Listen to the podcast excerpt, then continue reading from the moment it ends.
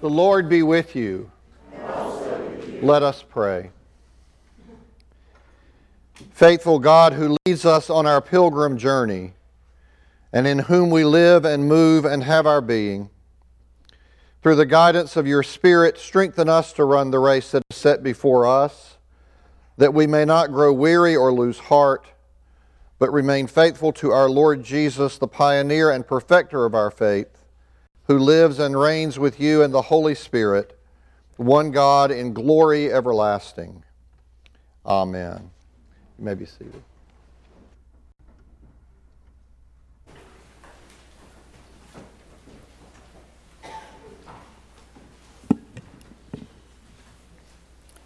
The first lesson comes from the book of Hebrews, chapter 12, verses 1 through 4 and 12 through 13. Hear the word of the Lord. Therefore, since we are surrounded by so great a cloud of witnesses, let us also lay aside every weight and the sin that clings so closely, and let us run with perseverance the race that is set before us, looking to Jesus, the pioneer and perfecter of our faith who for the sake of the joy that was set before him endured the cross, disregarding its shame, and has taken his seat at the right hand of the throne of God.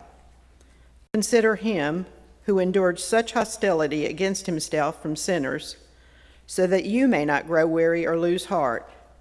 In your struggle against sin, you have not yet resisted to the point of shedding your blood.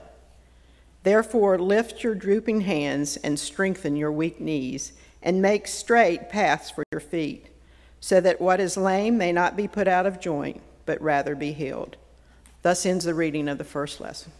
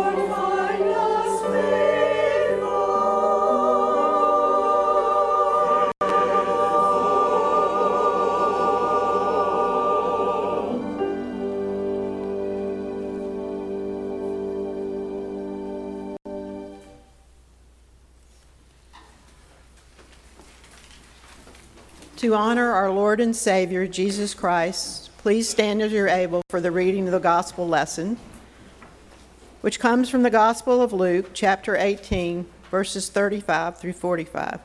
Hear the word of the Lord. As he approached Jericho, a blind man was sitting by the roadside begging. When he heard a crowd going by, he asked what was happening. They told him, Jesus of Nazareth is passing by. Then he shouted, Jesus, son of David, have mercy on me. Those who were in front sternly ordered him to be quiet, but he shouted even more loudly, Son of David, have mercy on me. Jesus stood still and ordered the man to be brought to him. And when he came near, he asked him, What do you want me to do for you? He said, Lord, let me see again. Jesus said to him, Receive your sight. Your faith has saved you.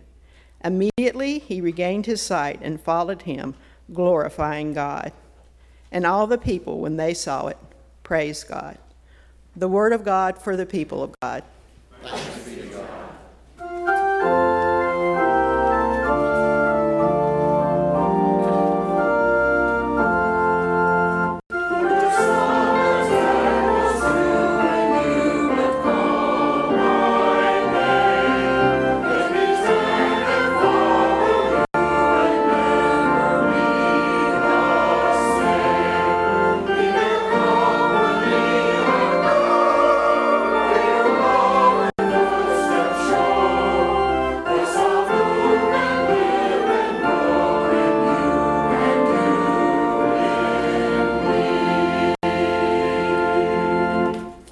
May be seated.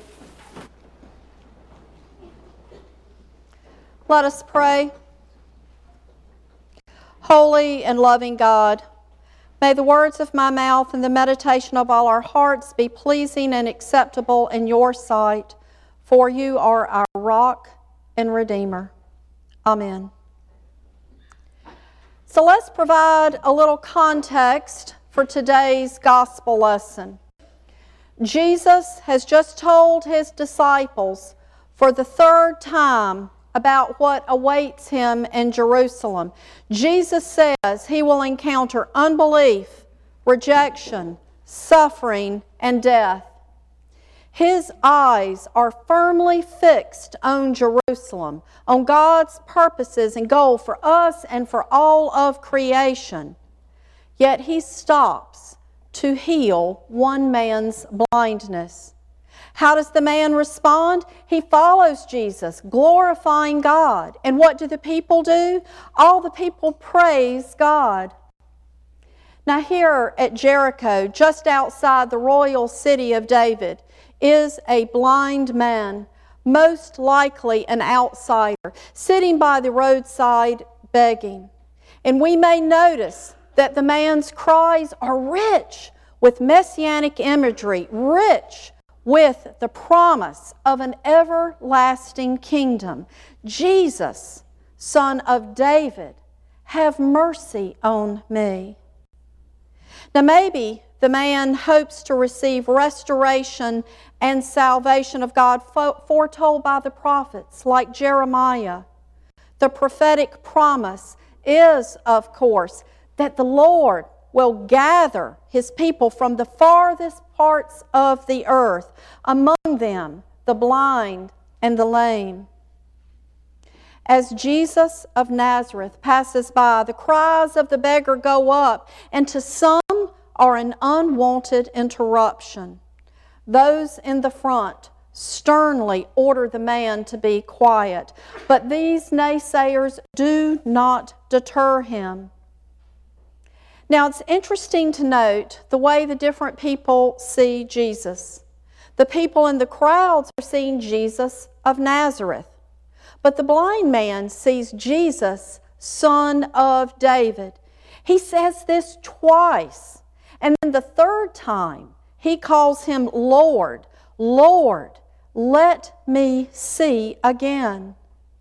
Jesus responds true to his mission and ministry, which he proclaimed at the beginning of his ministry in Galilee when he reads from the scroll of Isaiah, saying, The Spirit of the Lord is upon me because he has anointed me to bring good news to the poor. He has sent me to proclaim release to the captives and recovery of sight to the blind, to let the oppressed go free, and to proclaim the year of the Lord's favor.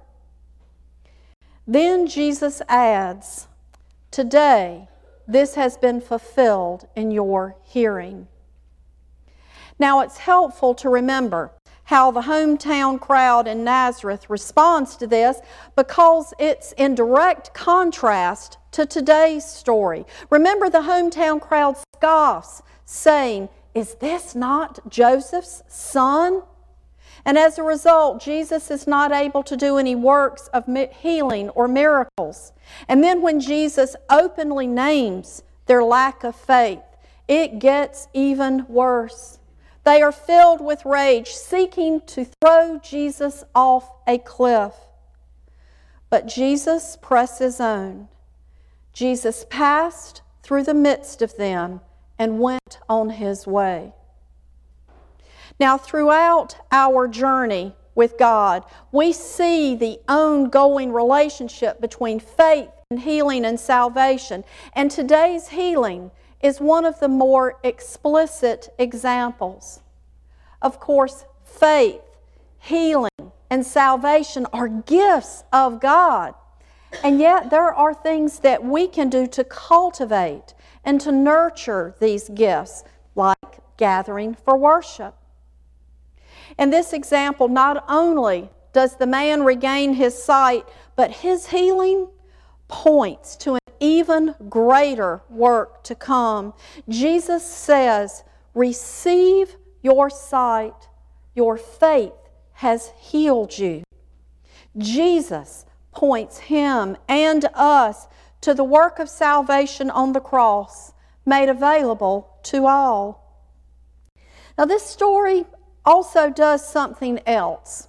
It reminds us that Jesus never loses sight of the ever widening circle of family that God is gathering up along the way. And what a journey this has become for the blind man and for the people around him. What a story for the grandkids and for us, even centuries later. The blind man's story is still being told, sharpening our focus of who Jesus is and what it means to follow him. Now, this theme of journey is a shared experience for us all. And so, in this sermon series, we have looked at how we pack, what we take with us, faith being an essential for the journey. We have examined what it means to follow God in faith and trust as we set out for parts unknown, helping one another with our unbelief, watching out for what is in the road, including some detours, delays, and roadblocks.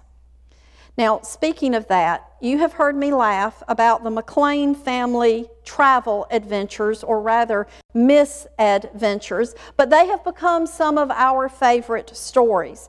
And to be sure, we all have them. The flight delays, the canceled reservations, the terrible weather, and even the refrains of Are we there yet? coming from the back seat of the car. You may remember we even had a rooftop car carrier to pop open, littering the highway with clothing for miles on end. Don't even remember what state that was in. Back in college, while at NC State, my husband and a friend were coming back from the beach, and they saw a detour sign for road construction, probably somewhere in Columbus County. Now, to them, this detour seemed totally unnecessary and a long delay. Yeah, you hear what's coming. The road, the road looked perfectly clear to them as far as they could see. Ken and Charles decided to go for it. The first few miles were great. They were breezing along, no problem. And then it happened. With only 25 yards to go before the detour ended, they hit deep mud. The car started sinking. almost up to the windows of that pea green Cutlass Supreme. About that time, an old and wise farmer was passing by in his field. Much to the thanks of Ken and Charles, the old farmer kindly pulled them out with a winch attached to his tractor. Yes, this really happened, and yes, I have permission to tell that story. Bet you cannot wait to travel with us. The truth is, these parts of the journey have become some of our favorite remembrances, especially as we pulled together and made the most of these rich opportunities for shared growth and strength. God has a way of doing great work in the delays and in the detours, working for good even amidst the challenges and our sorrows. Maybe we can all identify with this. And so we press on, journeying together as a church, abiding, following, giving thanks that God has gone ahead of us, preparing the way. And at each stage of the journey, God's presence is with us, leading us, guiding us as we abide. Now, like Jesus, we also pay attention to people along the way, for others may be able to see things that we cannot see. We build authentic relationships, learning from one another, keeping our eyes fixed on Jesus, the author and perfecter of our faith. Or, as our translation this morning read, say, Jesus is the pioneer and perfecter of our faith. And how appropriate! For pioneers go ahead, they blaze the trail, they go first, making a way for those who follow. And what an amazing journey this is! What a privilege it is to be partners in ministry and doing life together in this particular way, in this particular season in the life of this church. And along those lines, I'd like to highlight something from the church conference this past Monday night.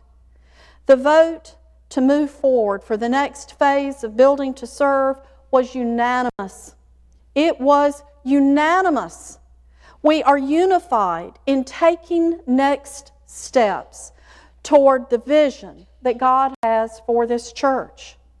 The congregational unity and spirit evidenced by this joyful decision made me think of the beauty in musical harmony. Now, a couple weeks ago, I watched an interview with the American bluegrass band Steep Canyon Rangers, a band based in Asheville and Brevard, North Carolina. They have been together for a while, becoming even more famous recently as they toured with comedian and actor Steve Martin, who is also an extraordinary musician and banjo player.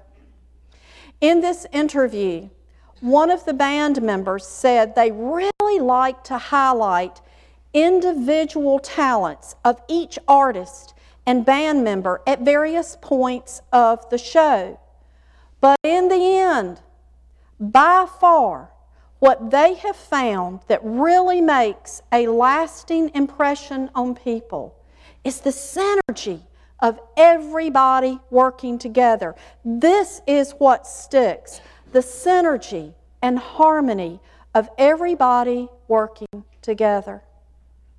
Monday night, was evidence of how well we are working together. This, in turn, makes a positive and lasting impression on others. How we go about our business is a powerful witness to others.